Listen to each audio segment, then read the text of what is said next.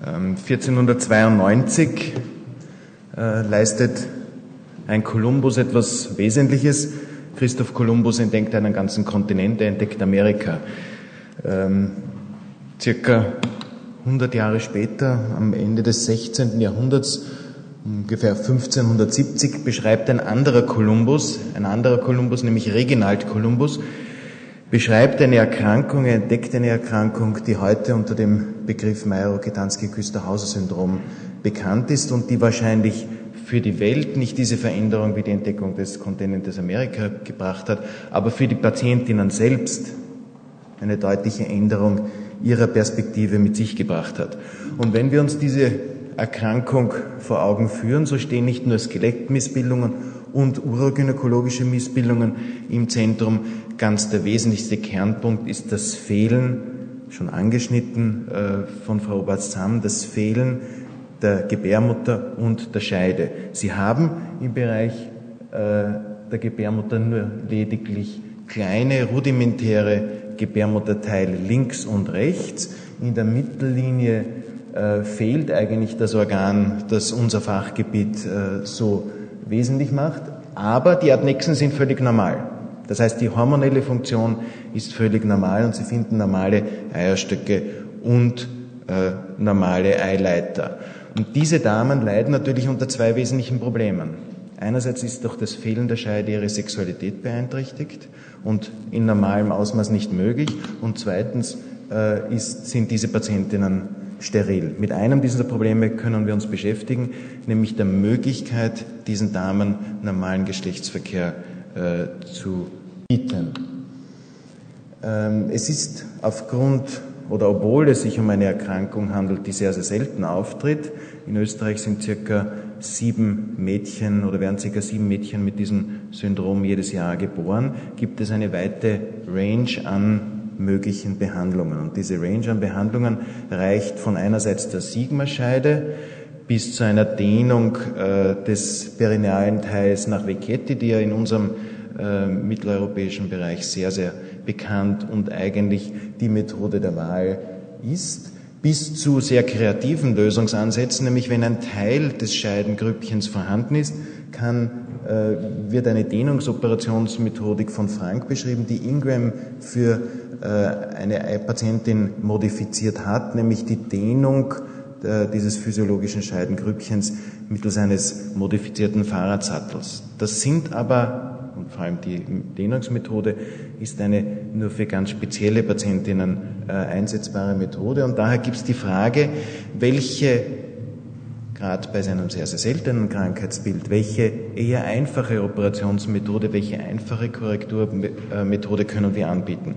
Und da bin ich erfreulicherweise auf eine Kollegin gestoßen, nämlich auf äh, die Kollegin Alice George, die uns aus Indien besucht hat im Jahr 2001 und bei der Diagnostik eines, äh, einer Dame mit äh, Aplasie der Vagine dabei war und gesagt hat, wir haben eigentlich eine ganz andere Methode, die sehr, sehr einfach ist und die wir in Indien diesen Damen anbieten, noch immer anbieten, denn die ursprüngliche Publikation das aus den 40er und 60er Jahren und wurde in Indien, wo sie aufgrund der Bevölkerungsmasse doch sehr, sehr häufig in Zentren gepult wird, äh, dort immer noch angewendet wird. Und wir haben diese Operationsmethode erstmalig 2001 bei einer Patientin eingesetzt und haben seit dieser Zeit an, an der Klinik sehr, sehr gute Erfahrungen damit und mittlerweile 14 Patientinnen operiert, wovon nicht alle an der Klinik, sondern eine auch in Holland operiert wurde und eine auch in Feldkirch und die nächste Operation in Feldkirch steht in einem Monat an. Das heißt, es ist auch eine Methodik, die Sie nach außen tragen oder die wir nach außen tragen können. Woraus besteht jetzt diese Operationstechnik? Es ist eine sehr, sehr einfache Tunnelierung des Raumes zwischen Blase und Rektum, wo ja eigentlich die normale Scheide äh, liegen sollte. Und das klingt sehr, sehr einfach und ich stelle Ihnen das jetzt grafisch dar und Sie fühlen sich eigentlich, wenn Sie diese Operationsmethode anführen, äh, wie Odysseus, der da zwischen Skylla und Charybdis durchsegelt, denn Sie müssen diesen sehr, sehr schmalen Raum zwischen Blase und Rektum langsam aufdehnen. Und ähm, es ist beim ersten Mal ein sehr, sehr ähm, überwältigendes Ereignis, da einen Hegerstift blind, blind hineinzuführen. Das ist ein Transversalschnitt, der Ihnen zeigen soll, dass wir zuerst mit dünnen Hegerstiften beginnen, sehr, sehr dezent, äh, vielleicht nur zwei, drei Zentimeter aufdehnen und je dicker die Hegerstifte werden, bis zur Heger 14, 15, kommen wir dann in weiterer Folge durch die Dehnung zwischen äh, Harnblase und Rektum so weit hinauf, dass wir den oberen Peritonealdom, und da ist nicht mehr viel Raum ähm, zum, zur Peritonealhöhle, so weit aufdehnen. Dann ist die Operation beendet Klingt relativ einfach. Dann haben Sie nur mal zwei Probleme. Das erste Problem ist, Sie müssen ermöglichen, dass dieser Hohlraum offen bleibt, denn es handelt sich ja um eine Wundfläche und die würde sich sofort wieder verschließen. Das zweite Problem ist, Sie müssen erreichen, dass dort irgendein Epithel hinkommt, das für normalen Geschlechtsverkehr dann geeignet ist. Äh, die Leitstruktur der Dehnungsoperation ist der von uns so vermutete obliterierte Müllersche Gang oder die zwei obliterierten Müllersche Gänge, die sich circa ein bis zwei Zentimeter dorsal und einen Zentimeter links und rechts paramedian äh, befinden. Äh, diese obliterierten Müllerschen Gänge sind eigentlich, seitdem wir diese Operationsmethode anwenden, noch bei jeder Patientin sichtbar gewesen. Und diese obliterierten Müllerschen Gänge müssen Sie aufdehnen. Das passiert dann wechselweise links und rechts, äh, beginnend mit sehr, sehr dünnen Hegerstiften, nur ein bis zwei bis drei Zentimeter. Und je dicker die Hegerstifte werden, desto mehr Angst haben sie einerseits, dass sie irgendwie das Rektum oder die Blase perforiert haben, aber andererseits, desto weiter kommen sie auch nach oben und desto weiter können sie diesen Hohlraum jetzt neu kreieren.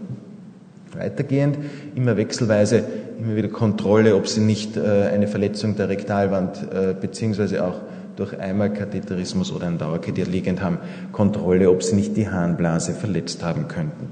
Wenn sie dann weit genug aufgedehnt haben, können sie irgendwann einmal dann mit zwei Fingern links und rechts dieser medianen Raphe eingehen und diese dann mit einer monopolaren Elektrode durchtrennen, sodass sie dann in weiterer Folge einen Hohlraum erreicht haben, den sie mit ganz normalen Spekula untersuchen können.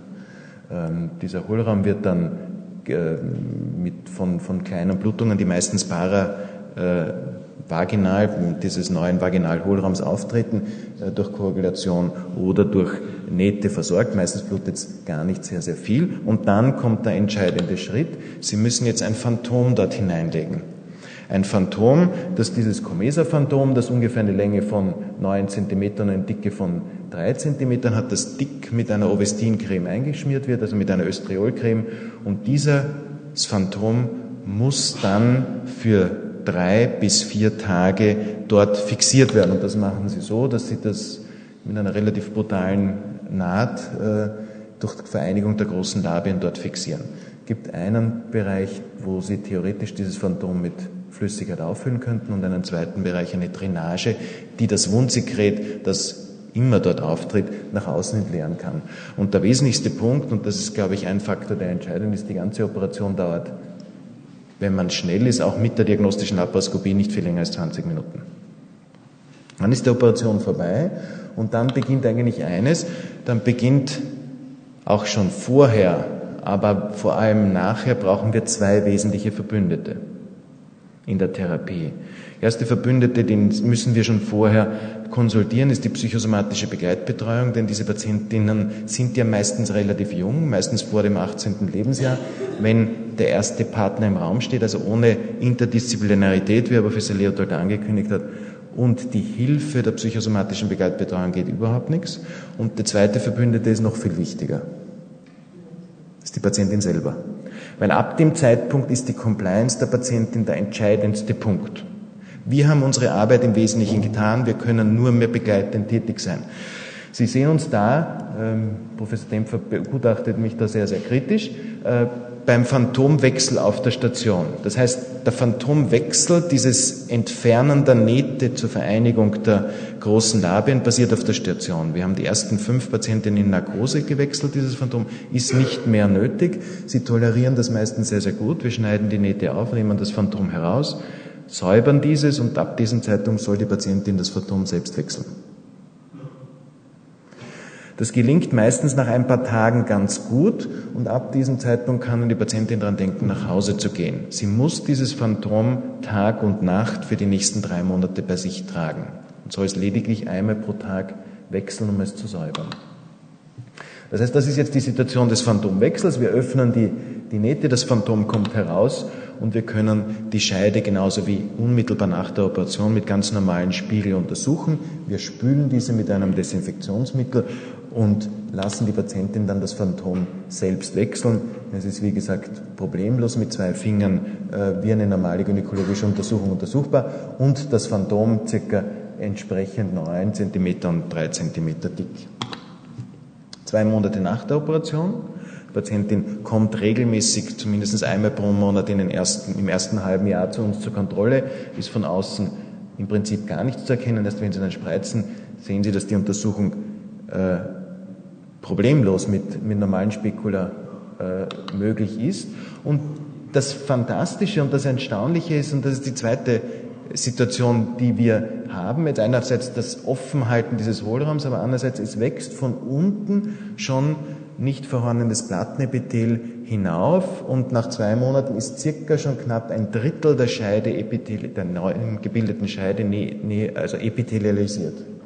Das geht dann immer weiter und nach circa einem halben Jahr bis neun Monaten ist es auch bis zum oberen Dom epithelialisiert, kein Granulationsgewebe, kein äh, Sekretion mehr da, sodass dann eigentlich die gynäkologische Untersuchung bis auf das Fehlen der Portio äh, einer normalen Scheide entspricht.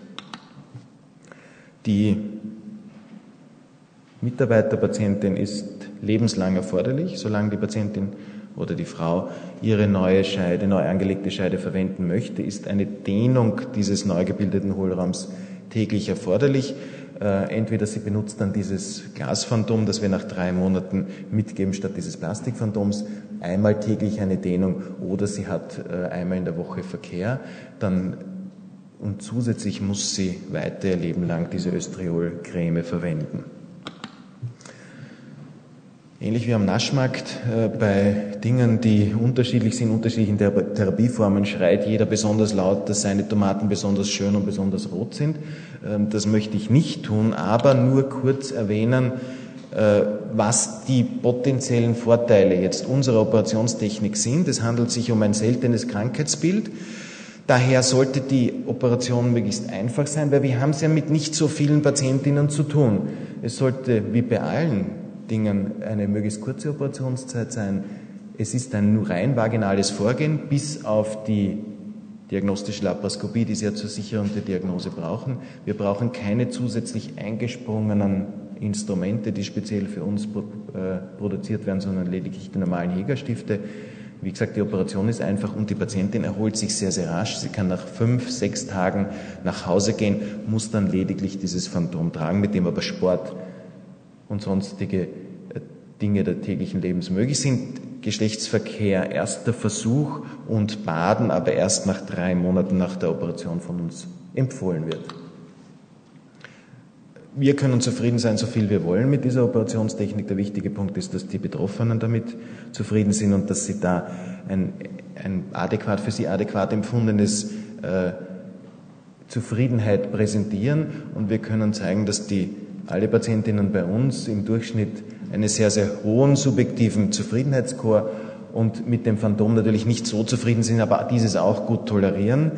Einen wesentlichen Drawback haben die Frau Warz-Dörfler und ich in, bei einer der letzten Operationen erlebt. Wir haben eine Patientin im Follow-up verloren. Ja, das ist der wesentliche Punkt. Ich habe diese Compliance der Patientin angeschnitten, obwohl wir uns um sie gekümmert haben, obwohl wir sie einberufen haben, obwohl sie Termine hatte, obwohl wir ihr, die Mutter angerufen haben, obwohl wir ihr eingeschriebene Briefe geschickt haben, wir haben sie im Follow-up verloren. Das heißt, das sind lediglich 13 Patienten von 14, aber die fühlen sich extrem gut und werden auch von uns regelmäßig, zumindest nach den Operationen einmal im Jahr, bei uns an der Klinik begutachtet. Jetzt kurz noch zum, zu den wissenschaftlich interessanten Dingen. Wie kommen die, die epithelialen Zellen dorthin? Das ist ja die Frage. Wir kreieren ja einen Wundhohlraum und der überkleidet sich mit, mit Plattenepithel und wir wissen es eigentlich nicht. Es gibt verschiedene Vermutungen. Die eine Vermutung ist, dass einfach der Reiz äh, des perinealen Epithels nach oben zu wachsen so groß ist, dass dieser Hohlraum dann irgendwann einmal ausgekleidet wird. Ein anderer Ansatz wäre der Ansatz über die, über die Stammzellen. Es sind ja die obliterierten Müllerschen Gänge, die wir aufdehnen. Und es könnte ja sein, dass dort Stammzellen ähm, vorhanden sind, die dann durch diesen Hohlraum beziehungsweise durch die Östrioltherapie sich in nicht vorhandenes Plattenepithel umwandeln. Und ein zweites Tier, das freut mich sehr, dass die Uli Kaufmann, die sich bei uns mit äh, den transsexuellen Patienten beschäftigt und da ein Kontrollkollektiv hat von äh, Mann zu Frau äh, Transsexualität, wo ja auch eine Neovagina entsteht. Und das ist ein Bild einer Neovagina beim MRK-Syndrom. Da finden sich Döderleinbakterien in erklecklicher Anzahl, was bei den Transsexuellen, also Mann zu Frau, Umwandlung und Neovagina, die auch ähnlicherweise produziert wird, eher nicht der Fall ist.